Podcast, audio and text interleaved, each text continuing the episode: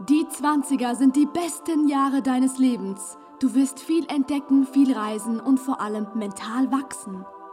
Ja, schön und gut, aber mir hätte ruhig vorher einer sagen können, dass es auch die Zeit ist, in der man extrem broke ist, Krisen hat, das Herz etliche Male gebrochen wird, Freunde verliert, anfängt an sich selbst zu zweifeln, die Zukunft sich zur größten Angst entwickelt, Realität ein ungewollter bester Freund wird, die Zeit voller Drama, möglichen Schulden, Familienprobleme, plötzlich auftauchende Krankheiten, Verräter, Gossip, komische Menschen und vieles mehr.